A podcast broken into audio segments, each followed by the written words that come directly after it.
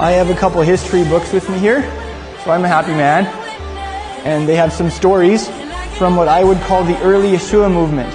Uh, there's a variety of terms that people use for that historical span of time between when Yeshua uh, lifted off of planet Earth until Constantine significantly changed um, the faith that Yeshua left his, uh, his disciples. He really uh, kind of overhauled the expression of it, turned it into a bit of a state religion. You know the story. Anyway, there are a lot of, there are a lot of terms for that early era. Uh, some people would call that, in, in, in academic circles, they would call that the ante-Nicene era. Ante means before. Nicene is like the Council of, of Nicaea, right? The ante-Nicene era was the, the, that time period before Constantine and the Nicene Council in the early 300s. Um, another popular term is the early church. I'm sure you've heard that term, right? The early church. Um, there's, there's, some, there's another term, it's a little bit older. Some people would call it the primitive church. When I think of primitive, I think more of like barbaric conditions or living in hovels and cooking on campfires and things. So that one's not as popular, but it's out there. Um, historically, in, in church history, let's say in the early Reformation, people who wanted to go back to being like the early church, the primitive church, were called primitivists. Everybody say primitivists. So I, I would say that I'm, I'm a primitivist, right? I want to go to being back like that. Now, the term I most prefer, and the term that is getting more popular in the academic world, is the term the, the Jesus movement or the Yeshua movement. And that's my favorite term for a number of reasons. Uh, for one, when you talk about the church, the church today has some significant differences from, the, from Yeshua's church in the first century. Uh, Constantine turned it into something of a state establishment. Uh, he introduced big buildings. He introduced uh, kind of a different form of play, paid clergy. There were some big changes, right? So sometimes when you talk about the church or the early church, people get some an idea in their minds that wasn't originally there. Um, I even remember, you know, growing up as a pastor's kid, when I would um, when I would hear about early church history, I would I would I would picture my evangelical church experience back into the first century. So, for instance, once I heard an account about how Yeshua's beloved disciple John or Yochanan, um, he was just so saturated with the Father's love. Like when he would walk into a room, people would just feel the Father's love, and sometimes they would begin weeping, and they didn't even know that he was that they were that he was there. It was just like he had this aura of Yeshua's love just radiating from him. And I remember hearing a story about how he would walk into a gathering and the people maybe wouldn't even know that he was there. Maybe he was hiding in the corner or something and they would start weeping. And as, as a young child growing up as a pastor's kid, I always imagined I'd close my eyes and there I, there I could see it in my mind in the early church, um, that, you know, the, the pulpit at the front and the rows of pews and the stained glass windows and there was John sitting in the back pew like that was what I pictured, right? But that wasn't there in the first century. What you have in the first century is an underground movement, an illegal group of people that functions somewhat like Al Qaeda, underground cells, loosely associated, um, that work as peers together. And no, there isn't like, I don't know if I could draw many more correlations between the movement that Yeshua started in Al Qaeda, but you get the picture with that, right? And so um, that's why I really like talking about the early Yeshua movement. Because he started a movement, and it was radical in its time. It flipped the Roman Empire within three centuries. And millions of people laid down their lives for that cause. And uh, yes, they were underground. Yes, they, they gathered in homes or in, uh, in the forest or um, in, in, in the catacombs and the underground labyrinth of graves that was available at times in their areas. Um, these were places where they gathered. So we're going to be uh, looking today at some stories from people who were hardcore witnesses for Yeshua in the early movement that he started. Uh, you remember in our first talk, we defined what a witness is. The Greek word for a witness is martyr. Everybody say martyr. That's where we get the idea of a martyr, someone who dies for the cause, someone who sacrifices themselves for whatever it is that they are working hard for. It's, it's a common word in English, and we get it from the early believers in Yeshua who were so hardcore and outspoken in their testimony that the government just couldn't take it. The establishment couldn't handle it. And they said, we disagree with you, you are a threat, you need to die. And they would kill them. They would become martyrs as witnesses for Yeshua. And, uh, in the second couple of our talks, you remember we, uh, we, we, taught, we looked at a historical lineup of witnesses to Yeshua, starting with the Father himself. and uh, running through to Yeshua's inner circle of men, his emissaries that he appointed to represent him and uh, go to the nations ultimately and preach the gospel, the message that he gave. Um, in our last two talks, Numbers three and Numbers uh, three and four, we looked at the how. We looked at some practical tools that we have as individual disciples and as a community to um, testify to Yeshua's cause in our circles of influence, in our culture, and we talked about how to do that in normal ways, ways that aren't freaky, weird, or like in your face religious. And uh, so we're just going to kind of continue that, that line of thought, that historical lineup of witnesses in the early movement. And I think it's going to be really enjoyable. We're going to look at a couple that are recorded in the Holy Scriptures, and we're going to look at a couple that are not recorded in the Holy Scriptures, but were recorded by some of the historians of the early Yeshua movement. Uh, the first one I want to mention is actually the predecessor to the king. This was the man who came. He was a wild man. He was uh, he was a bachelor, you could say, unmarried. He was the son of a very elite priest, and uh, he didn't follow the typical priestly ministry. I'll bet a lot of his family members looked at him as the black sheep. He ended up like doing this rugged survivalist stuff out in the wilderness, the desert areas, areas south of Jerusalem. He was kind of famous. Like he would, he, he, his, his primary food source was, was locusts, like big grasshoppers. And I'm not sure how many of those things you need to eat a day to survive, but he ate a lot of those things. Pop off the heads, pop off the legs, down it goes, right? This, that, that was the man. And um, he also was famous for eating honey. That could have been bee honey or date honey. Because um, there, there, there's some stories from uh, early Jewish history about men who went into hiding, living in caves, and they survived off those dates and uh, date honey. So whatever the case may be, this was the man. And he wasn't just doing that because he was a nutcase or because he just couldn't handle society. He was doing it because the Spirit of Yahweh was upon him, and the Spirit of Yahweh was preparing him as a prophet to herald the coming of the ultimate King of Israel. And sure enough, the guy hit his 30th birthday, and shortly thereafter, it says the word of Elohim came to John, to Yochanan in the wilderness, and he made his public debut. Debut. He showed up, shouting passionately uh, next to the Jordan River, and uh, he had no publicity campaign. He had no manager. He did not utilize tools like the internet. But people heard about this guy, and they were like, "There is a burning man in the wilderness. He's shouting and." He is so impassioned. He is really sent by the God of Israel. And they started flocking out to him. And he was in your face with these people. Like religious leaders, Roman soldiers, your regular, common, everyday, everyday dudes. And he was like, you need to change. You need to change this. You need to change that. You need to turn to the, the true God. And, uh, a lot of people responded really well to that. They got their lives in order. And as a sign of that, he would dunk them in the river, right? Symbolizing them coming up to a new life. Uh, the religious, the religious establishment in Jerusalem, for the most part, rejected him. And uh, as a result, they also couldn't accept his testimony about a certain itinerant rabbi slash um, carpenter, blue collar worker named Yeshua from a little, a little uh, backwards town up in the Galilee.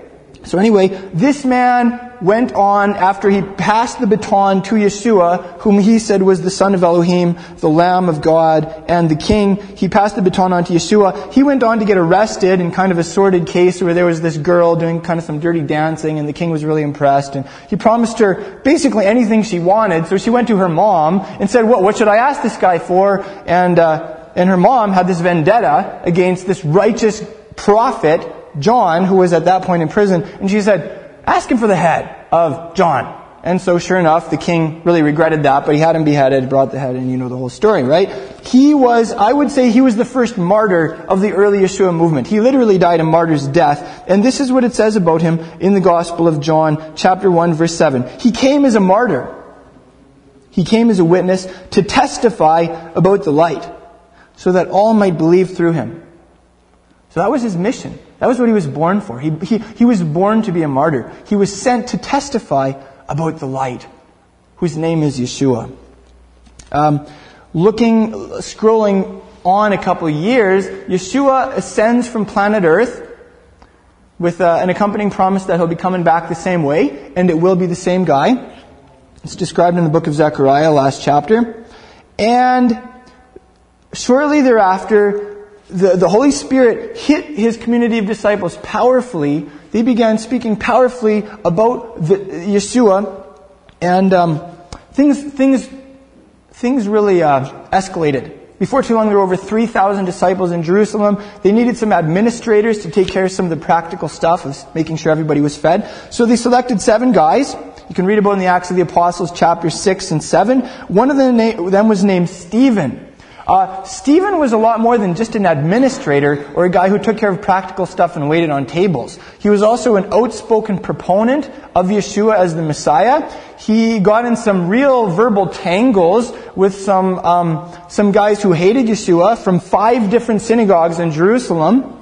And he ended up getting killed. They hired some false witnesses. They said that Stephen was anti-Torah, anti-temple, and anti-Jewish people. Did you notice they were false witnesses? Stephen wasn't saying that stuff. A lot of people today believe that Stephen and all those early believers were saying that stuff. Not true. And he ended up standing before the Sanhedrin, giving a speech that they just freaked out at because it really hit them on the heart level, and uh, they had him killed. And this is what one of the guys who was there approving of the whole thing, giving it his thumbs up, said. He was a young guy named Shaul, very zealous for the cause. He was being apprenticed by uh, a rabbi named Gamaliel or Gamliel. They were actually they were also actually looking at him to someday possibly be the leader of the Sanhedrin, the government of the whole Jewish nation. And this is what he says, um, what Shaul or Paul says in Acts chapter 22, verse 20. Yeshua, when the blood of your martyr Stephen was being shed, I also was standing by approving and watching out for the coats of those who were slaying him. So did you hear that?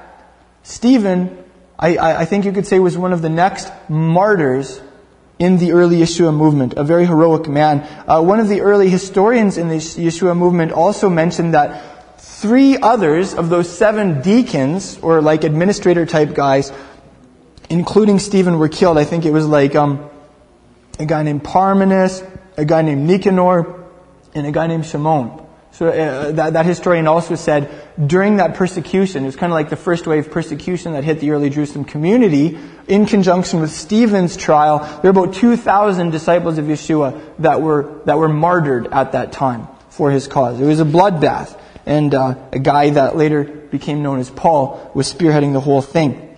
Uh, scrolling on several more decades, in the book of the Revelation of Yeshua the Messiah, a series of visions that was given to the last of the apostles of his like his, his original twelve apostles left on the island of Patmos, which was like the ancient equivalent of Alcatraz. Yeshua gives a letter through John to an early Yeshua community in Asia Minor. And this is what he says. I know where you dwell, where Satan's throne is, and you hold fast my name and did not deny my faith, even in the days of Antipas, my martyr. My faithful one, who was killed among you where Satan dwells. So there was a city in Asia Minor, and it was famous for being the place where Satan dwells, the place where Satan's throne is. And he said, I, I, and Yeshua says, I know where you are. I'm aware of your position. And good job, you held on to my name. Good job, you didn't deny the faith that I've given you, even when Antipas, my martyr, was killed.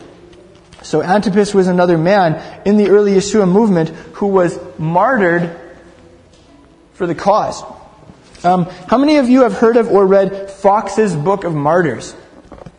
Okay, a couple of you. Um, this is an excellent work. If you're into history, if you're into the question, what happened after the book of the revelation of Yeshua the Messiah was completed?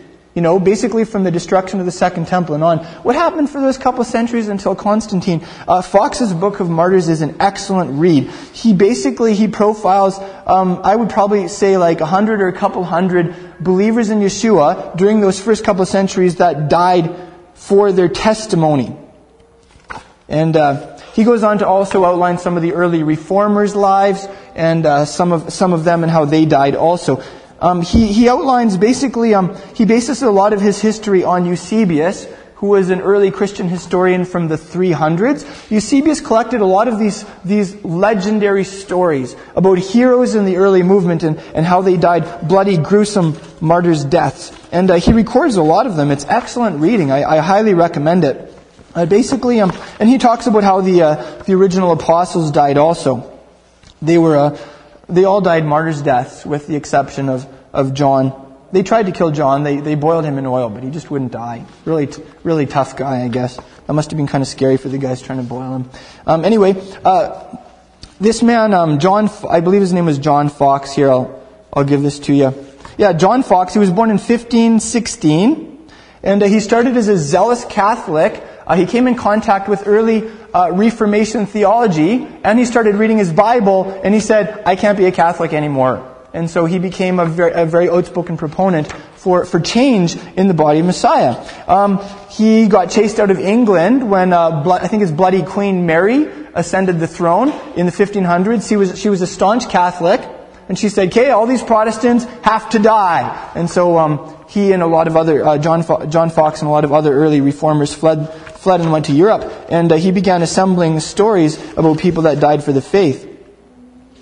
It's pretty. It's very interesting reading. Um, he he outlines the uh, there there were basically ten major persecutions that hit the early Yeshua movement between um, between when Yeshua ascended and when Constantine overhauled a lot of things. Um, the first one was under Nero, which took place right before the destruction of the Second Temple. The second was under Domitian, who uh, which was around AD 81.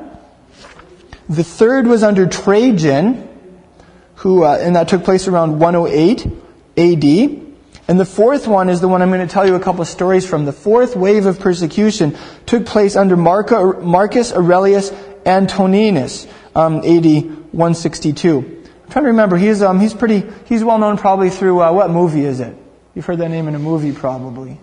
I think isn't he is it Gladiator? Marcus Aurelius is in Gladiator. Okay, yeah. So you mentioned that, and everybody be like, "Oh, okay, I'm with you." Right. So anyway, that's the guy, um, Marcus Aurelius. Um, he, he was a great emperor in some regards, but he also hated Yeshua and he hated Yeshua's people, and uh, he he, insti- he, instigated probably the most uh, ferocious uh, attack against the early Yeshua movement uh, around 162. Um, during that time, I'll just I'll just read to you a little bit from uh, from Foxe's account here, and then I'll read you a story of one of these men. He says, Marcus Aurelius followed about the year of our Lord 161, a man of nature more stern and severe, and although in study of philosophy and in civil government no less commendable, yet toward the Christians sharp and fierce, by whom was moved the fourth persecution. The cruelties used in this persecution were such that many of the spectators shuddered with horror at the sight, and were astonished at the intrepidity of the sufferers. Some of the martyrs were obliged to pass with their already wounded feet over thorns, nails, sharp shells, etc., upon their points. Others were scourged until their sinews and veins lay bare. And after suffering the most excruciating tortures that could be devised, they were destroyed by the most terrible deaths. Germanicus, a young man but a true Christian, being delivered to the wild beasts on account of his faith, behaved with such astonishing courage that several pagans became converts to a faith which inspired such fortitude. Polycarp, the venerable bishop of Smyrna, hearing that persons were seeking for him, escaped, but was discovered by a child. He goes on to give an account of Polycarp, and that's the story that I want to read to you today. You may remember me talking about Polycarp when we were talking about Passover. I was giving a defense of the, the celebration of Passover and uh, giving you a lot of scriptures and historical documents saying that the early church celebrated Passover and unleavened bread until the mid 100s when a Roman bishop named Anicetus introduced Easter and started ramrodding the thing through and threatening to excommunicate anybody who didn't go along with his new innovations. Um, you may remember Polycarp was a disciple of John, the beloved apostle himself. And Polycarp traveled from Asia Minor, long distance trip to the west, to Rome to talk with Bishop Anicetus to try and convince him to renege a little bit, settle down. And um, this is the man whose story I'm going to be reading to you today, uh, the story of, of Polycarp. So um, I, I, have a ten book set. It's called the Ante-Nicene Fathers. This is book number one. It's basically all of the all of the writings of the early Christian historians and sages from the first three centuries of Yeshua's movement. And very early on in this book, we have a document from the early Yeshua movement. It's called the Encyclical Epistle of the Church at Smyrna concerning the martyrdom of the Holy Polycarp. So basically, this is the story of how Polycarp um, died a, a martyr's death. Excuse me. So this is the story I'm going to read to you today. It's a couple of pages, so just settle in. If you want, close your eyes and imagine it. And, uh, and uh, let's just read about one of the heroes of the movement. The, uh, the congregation of God, which sojourns at Smyrna, to the congregation of God sojourning in Philomelium, and to all the congregations of the holy and universal church in every place. Mercy, peace, and love from God the Father and our Lord Jesus Christ be multiplied. We have written to you, brethren, as to what relates to the martyrs, and especially to the blessed Polycarp, who put an end to the persecution, having, as it were, set a seal upon it by his martyrdom. For almost all the events that happened previously to this one took place that the Master might show us from above a martyrdom becoming the gospel. For he waited to be delivered up, even as the Master had done, that we also might become his followers, while we look not merely at what concerns ourselves, but have regard also to our neighbors. For it is the part of a true and well-founded love, not only to wish oneself to be saved, but also all the brethren. Chapter 2. All the martyrdoms then were blessed and noble, which took place according to the will of God. For it becomes us who profess greater piety than others to ascribe the authority over all things to God. And truly, who can fail to admire their nobleness of mind and their patience with that love towards their master which they displayed? Who, when they were so torn with scourges that the frame of their bodies, even to the very inward veins and arteries, was laid open, still patiently endured, while even those that stood by pitied and bewailed them?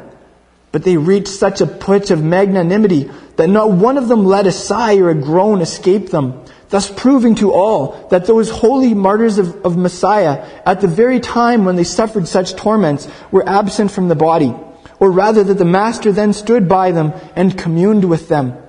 It's amazing, hey? It's like people would watch these people who are being whipped until their, their, their, their skeletons were showing and, and, and their, their, their veins and sinews were showing.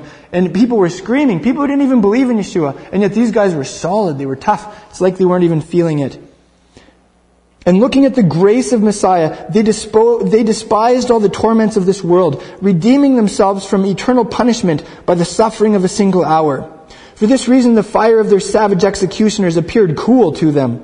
For they kept before their view escape from that fire which is eternal and never shall be quenched, and looked forward with the eyes of their heart to those good things which are laid up for such as endure. Things, quote, which eye hath not heard, which ear hath not heard, nor eye seen, neither have entered into the heart of man, but were revealed by the Master to them, inasmuch as they were no longer men, but had already become angels.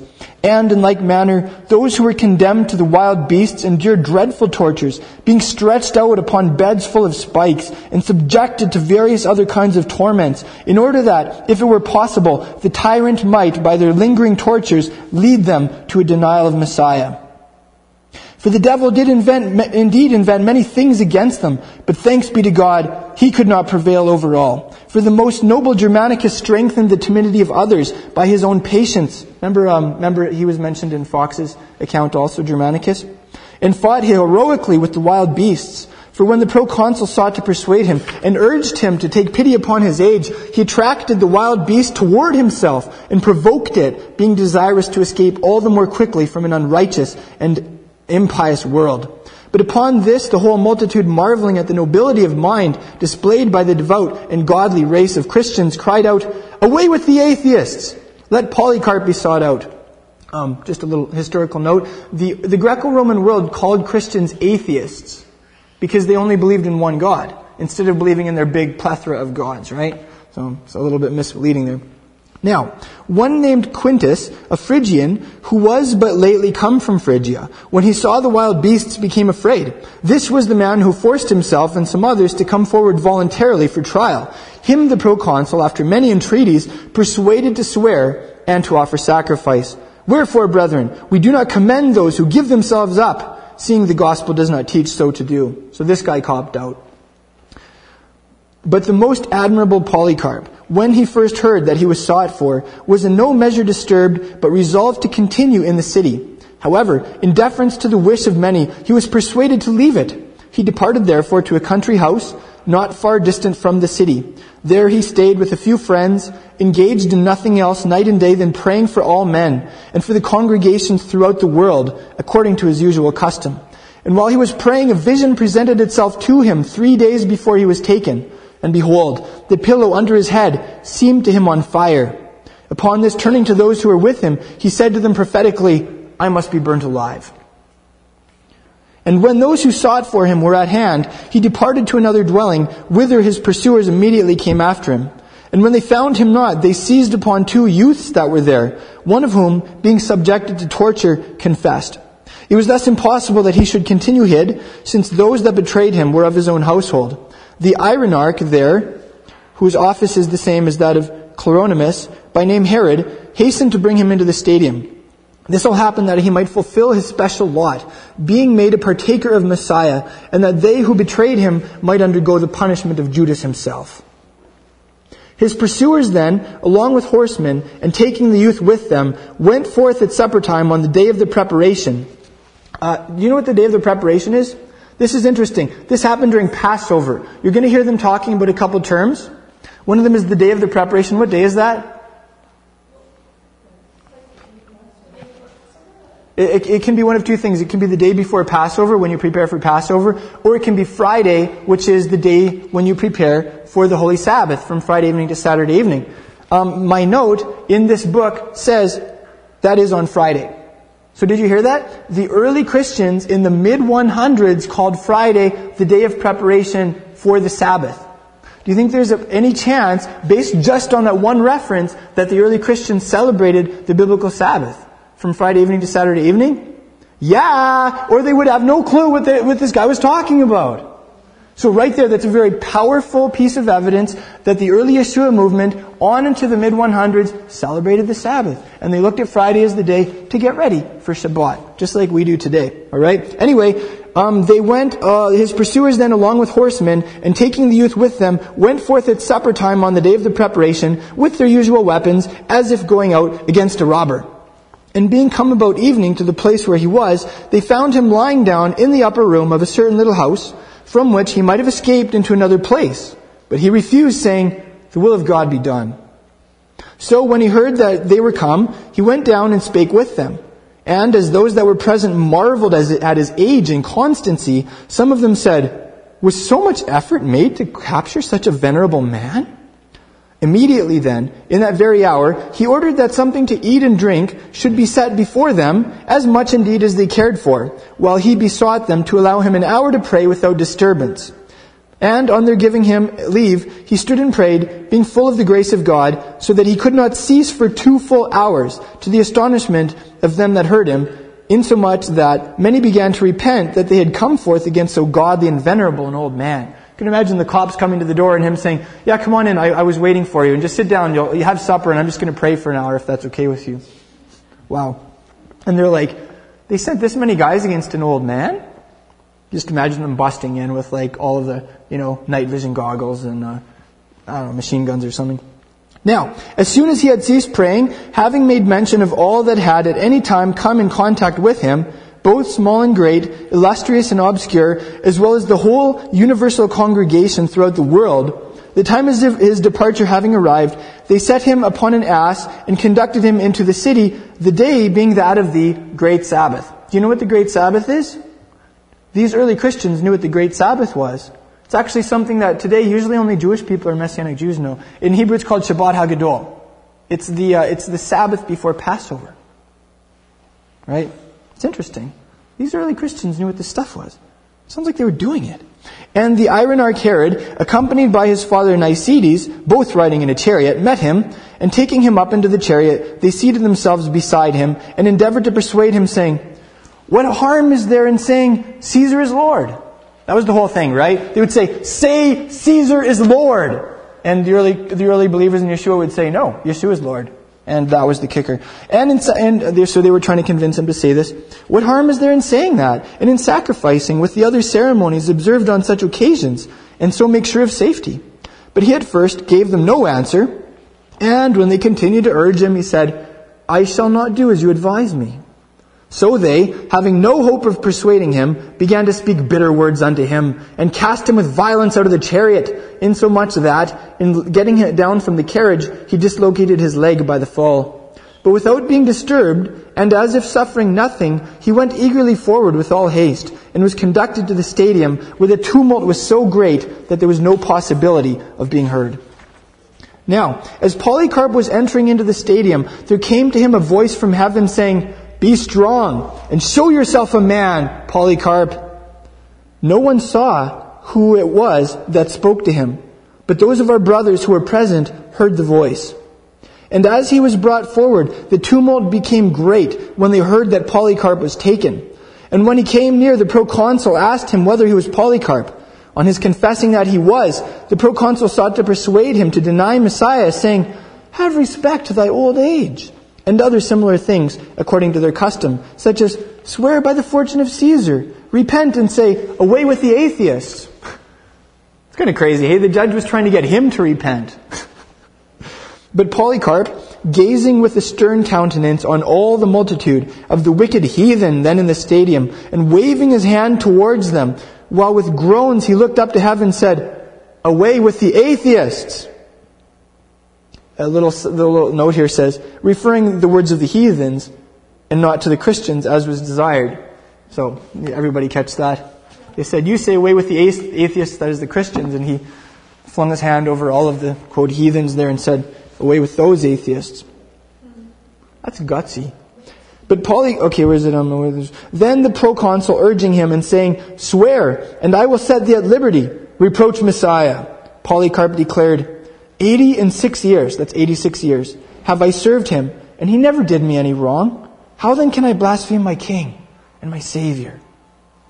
And when the proconsul yet again pressed him and said, Swear by the fortune of Caesar, he answered, since you are vainly urgent that, and thou sayest, I should swear by the fortune of Caesar, and pretend not to know who and what I am, hear me declare with boldness, I am a Christian. And if you wish to learn what the doctrines of Christianity are, appoint me a day, and you shall hear them. The proconsul replied, Persuade the people. But Polycarp said, To you I have thought it right to offer an account of my faith, for we are taught to give all due honor to the powers and authorities which are ordained of God. But as for these, I do not deem them worthy of receiving any account from me. The proconsul then said to him, I have wild beasts at hand. To these I will cast you, except you repent. But he answered, Call them then, for we are not accustomed to repent of that which is good, in order to adapt that which is evil. And it is well for me to be changed from what is evil to what is righteous. But again the proconsul said to him, I will cause you to be consumed by fire, seeing you despise the wild beasts, if you will not repent. But Polycarp said, You threaten me with fire which burns for an hour, and after a little is extinguished, but are ignorant of the fire of the coming judgment and of eternal punishment reserved for the ungodly. Why are you waiting? Bring forth what you want. While he spoke these and many other like things, he was filled with confidence and joy, and his countenance was full of grace, so that not merely did it not fall as if troubled by the things said to him, but on the contrary, the proconsul was astonished, and sent his herald to proclaim in the midst of the stadium three times, Polycarp has confessed that he is a Christian. This proclamation having been made by the herald, the whole multitude, both of the heathen and Jews who lived at Smyrna, cried out with uncontrollable fury and in a loud voice, This is the teacher of Asia, the father of the Christians and the overthrower of our gods. He who has been teaching many not to sacrifice or to worship the gods. What a great thing to be famous for, hey? This is the overthrower of our gods. Speaking thus, they cried out and besought Philip the Asiarch to let loose a lion upon Polycarp. But Philip answered that it was not lawful for him to do so, seeing the shows of wild beasts were already finished.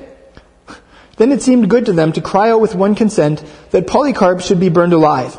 For thus it behooved the vision which was revealed to him in regard to his pillow to be fulfilled, when, seeing it on fire as he was praying, he turned about and said prophetically to the faithful that were with him, I must be burnt alive. This then was carried into effect with greater speed than it was spoken. The multitudes immediately gathered around, gathering together wood and faggots, which is like chunks of wood, out of the shops and baths, the Jews especially, according to their habit, eagerly assisting them in it. And when the funeral pile was already was ready, Polycarp, laying aside all his garments and loosing his girdle, sought also to take off his sandals. A thing he was not accustomed to do, inasmuch as every one of the faithful was always eager who should first touch his skin. For on account of his holy life, he was, even before his martyrdom, adorned with every kind of good. Immediately then they surrounded him with those substances which had been prepared for the funeral pile. But when they were about also to fix him with nails, he said, Leave me as I am. For he that gives me strength to endure the fire will also enable me, without your securing me by nails, to remain without moving in the pile. They did not nail him then, but simply bound him.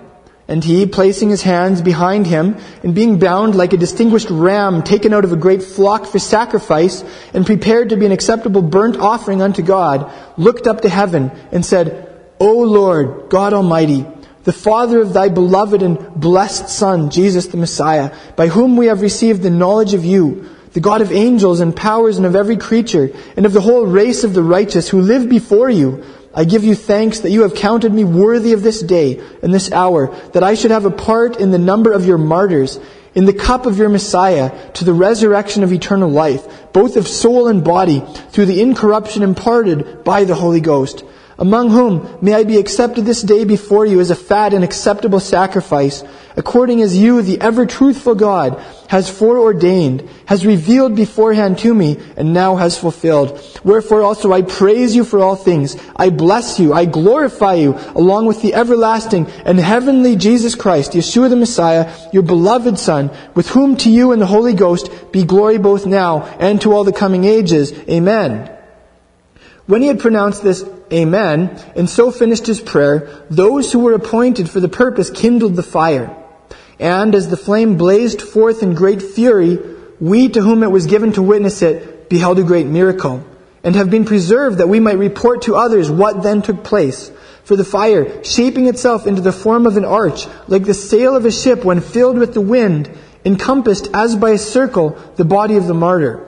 And he appeared within, not like flesh which is burnt, but as bread that is baked, or as gold and silver glowing in a furnace.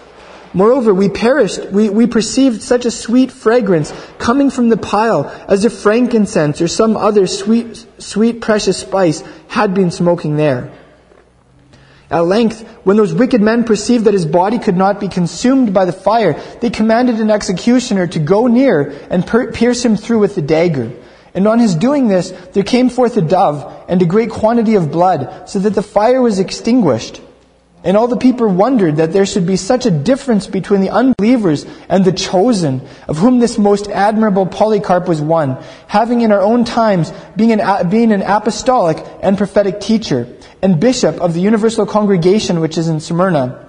For every word that went out of his mouth either has been or shall yet be accomplished. But when the adversary of the race of the righteous, the envious, malicious, and wicked one, perceived the impressive nature of his martyrdom, and considered the blameless life he had led from the beginning, and how he was now crowned with the wreath of immortality, having beyond dispute received his reward, he did this, his utmost that not the least memorial of him should be taken away by us, although many desired to do this, and to become possessors of his holy flesh. For this end, he suggested to Nicetes, the father of Herod and brother of Alce, to go and entreat the governor not to give up his body to be buried, lest, said he, forsaking him that was crucified, they begin to worship this one. This he said at the suggestion and urgent persuasion of the Jews, who also watched us as we sought to take him out of the fire, being ignorant of this, that it is neither possible for us ever to forsake Messiah, who suffered for the salvation of such as shall be saved throughout the whole world, the blameless one for sinners, nor to worship any other. For him indeed, as being the Son of God, we adore. But the martyrs, as disciples and followers of the Master, we worthily love on account of their extraordinary affection towards their own King and Master, of whom may we also be made companions and fellow disciples. The centurion then, seeing the strife excited by the Jews, placed the body in the midst of the fire and consumed it. Accordingly, we afterward took up his bones as being more precious than the most exquisite jewels and more purified than gold and deposited them in a fitting place, whither being gathered together, as opportunity is allowed us, with joy and rejoicing, the Master shall grant us to celebrate the anniversary of his martyrdom, both in memory of those who have already finished their course and for the exercising and preparation of those yet to walk in their steps. Which by the way is a very Jewish thing. In the Jewish world, if a, if a loved one dies, you remember the anniversary of their death and you say uh, the Kaddish, for instance, a certain prayer on that day. This then is the account of the blessed Polycarp, who, being the twelfth that was martyred in Smyrna, reckoning those also of Philadelphia, yet occupies a place of his own in the memory of all men, insomuch that he is everywhere spoken of by the heathen themselves. He was not merely an illustrious teacher, but also a preeminent martyr, whose martyrdom all desire to imitate, as having been altogether consistent with the gospel of Messiah. For having through patience overcome the unjust governor, and thus acquired the crown of immortality, he now with the apostles and all the righteous rejoices, rejoicingly glorifies God, even the Father, and blesses our Lord Jesus Christ, Yeshua the Messiah, the Savior of our souls, the governor of our bodies, and the shepherd of the universal congregation throughout the world. Since then you requested that we would at large make you acquainted with what really took place, we have for the present sent you this summary account through our brother Marcus. When therefore you have yourselves read this epistle, be pleased to send it to the brothers at a greater distance, that they also may glorify the Master, who makes such choice of his own servants to him who is able to bring us all by his grace and goodness into his everlasting kingdom, through his only begotten Son, Jesus Christ, Yeshua the Messiah, to him be glory and honor and power and majesty forever. Amen. Salute all the saints. Those that are with us salute you and Evarestus, who wrote this epistle with all his house. Then there's a little note here at the end. Now, the blessed Polycarp suffered martyrdom on the second day of the month Xanthicus, just begun, the seventh day before the calends of May, on the great Sabbath. He died on Shabbat Hagadol, the great Sabbath, at the eighth hour. He was taken by Herod, Philip the Trallian being high priest, Statius Quadratus being proconsul, but Jesus Christ, Yeshua the Messiah, being king forever, to whom be glory, honor, majesty, and an everlasting throne from generation to generation. Amen. And then there's another second little note here from the guy who wrote the letter. We wish you brothers all happiness while you walk according to the doctrine of the gospel of Yeshua the Messiah, with whom be glory to God the Father and the Holy Spirit for the salvation of his holy elect, after whose example the blessed Polycarp suffered, following in whose steps may we too be found in the kingdom of Jesus Christ. These things Caius transcribed from the copy of Irenaeus, who was a disciple of Polycarp, having himself been intimate with Irenaeus. And I, Socrates, transcribed them at Corinth from the copy of Gaius. Grace be with you all. And I again, Pionius, wrote them from the previously written copy, having carefully searched into them, and the blessed Polycarp, having manifested them as I shall show in what follows. I have collected these things when they had almost faded away through the lapse of time, that the Lord Jesus Christ may also gather me along with his elect into his heavenly kingdom, to whom with the Father and the Holy Spirit be glory forever and ever. Amen. You could hear the notes of a couple of scribes who said, I copied this down and then I copied this down. And this was the lineage by which this history was transmitted. So, Polycarp was one of the heroes of the early Yeshua movement. He died about 120 years, I would say roughly, after Yeshua died. And uh, he, was, he was a witness in the sense of being a martyr. And uh, we have a very rich heritage. We have, we have such a great inheritance as disciples of Yeshua. And I, I, think it's, I think it's sad that most disciples of Yeshua don't get to hear these stories. And uh, so it's, it's an honor reading this story today.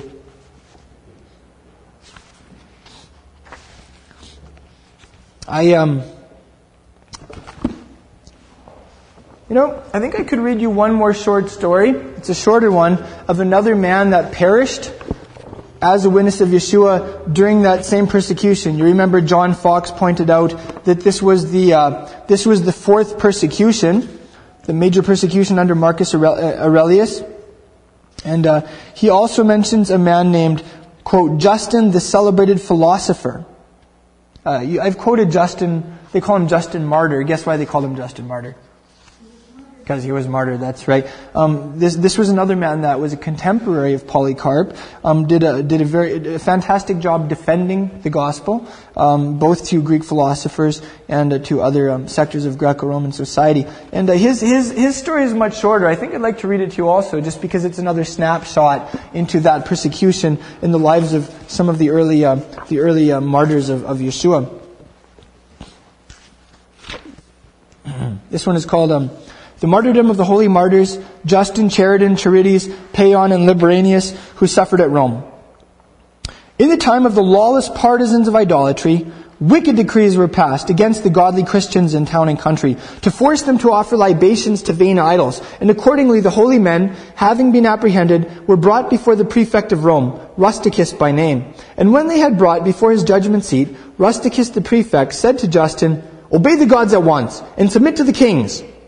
Justin said, to obey the commandments of our Savior. And of course it says Jesus Christ here. I'm just going to say Yeshua the Messiah because, because that's, you know, those are the terms that we use, right?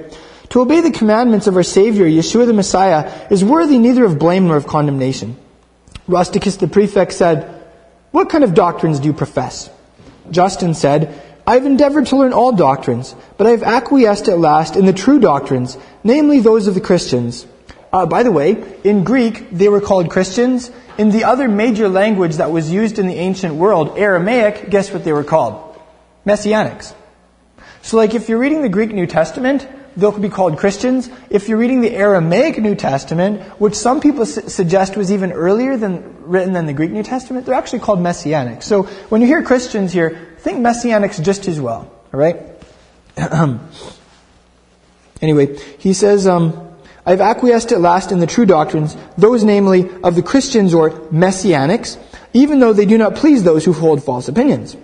Rusticus the prefect said, Are those the doctrines that please you, you utterly wretched man? Justin said, Yes, since I adhere to them with right dogma. Rusticus the prefect said, What is the dogma?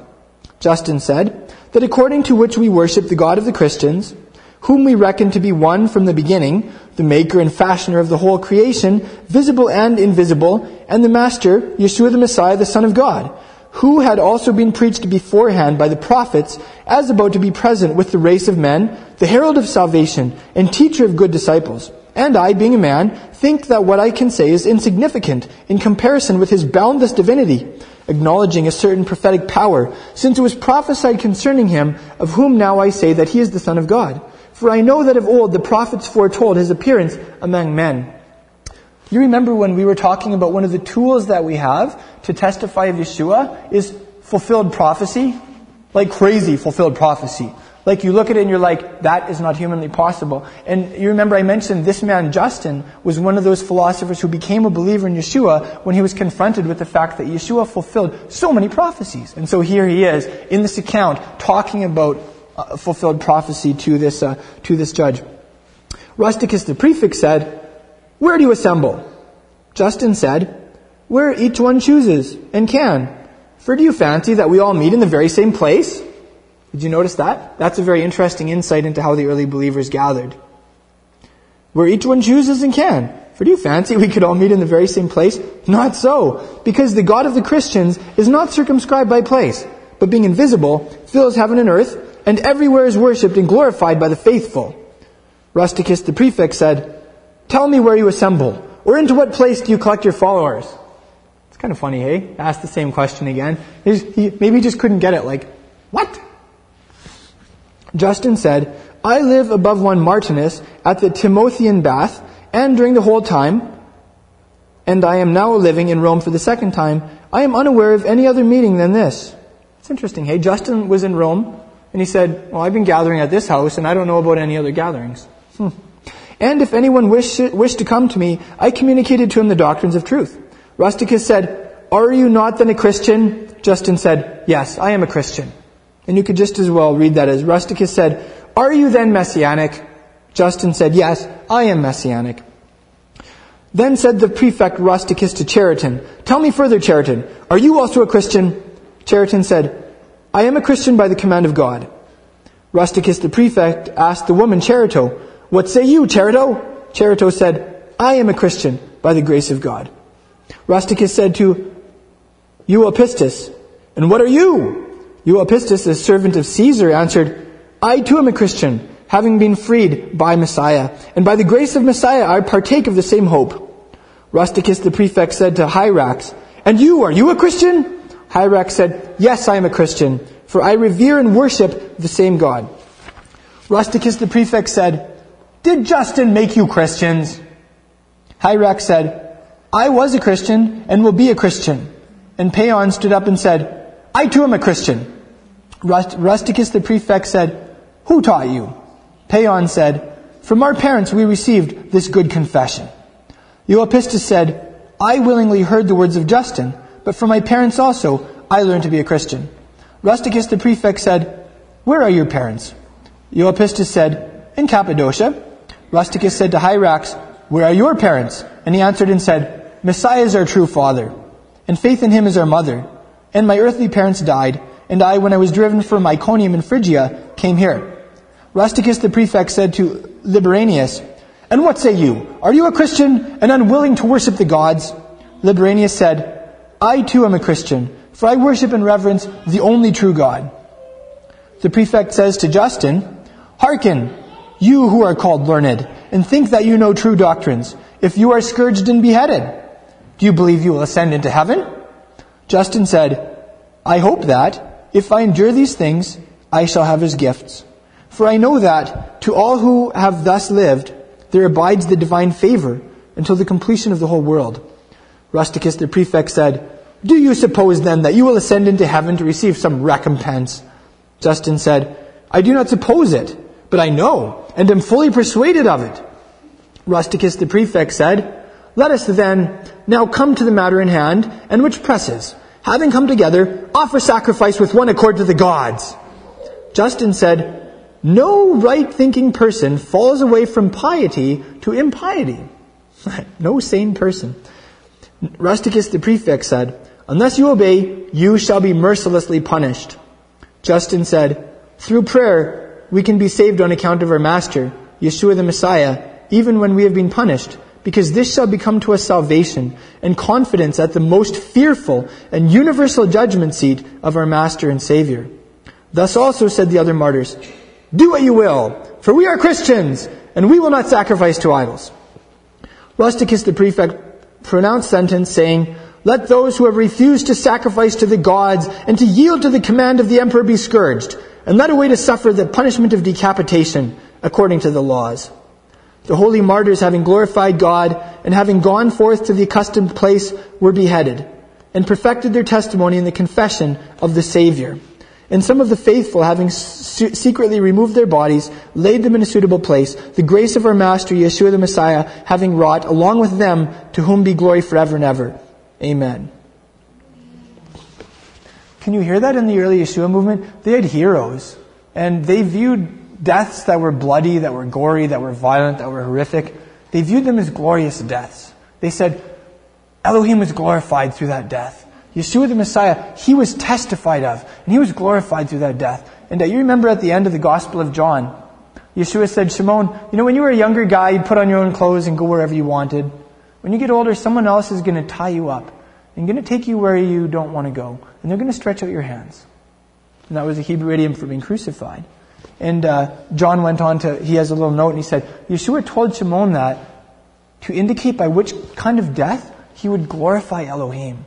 So, like, man, when you have that kind of approach in a movement, you cannot beat that movement. It's so radical. It's so unstoppable. You know, it, it's an approach like, we will testify of Yeshua with their lives, and if we get to die, great. That will testify of him too. We'll glorify Yeshua with their lives, and if we die for the faith, great. That will glorify Elohim also. Wow. Like it's, it, it's hard to think that way, hey? It's hard to think in terms of wow, a premature violent death for Yeshua's cause is glorious. That brings glory to the Creator. But it does. Hmm. That's, there's some glimpses that we catch. Those are some stories that we get from the early Yeshua movement that, uh, that are really kind of, they're pictures of testifying Yeshua.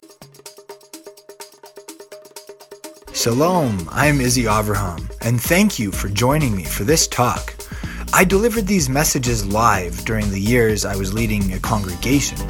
They're now hosted by my Hebrew school, Holy Language Institute, at holylanguage.com. If you're interested in the talks I've done since then, or if you'd just like to say thank you for these teachings, become a member at holylanguage.com.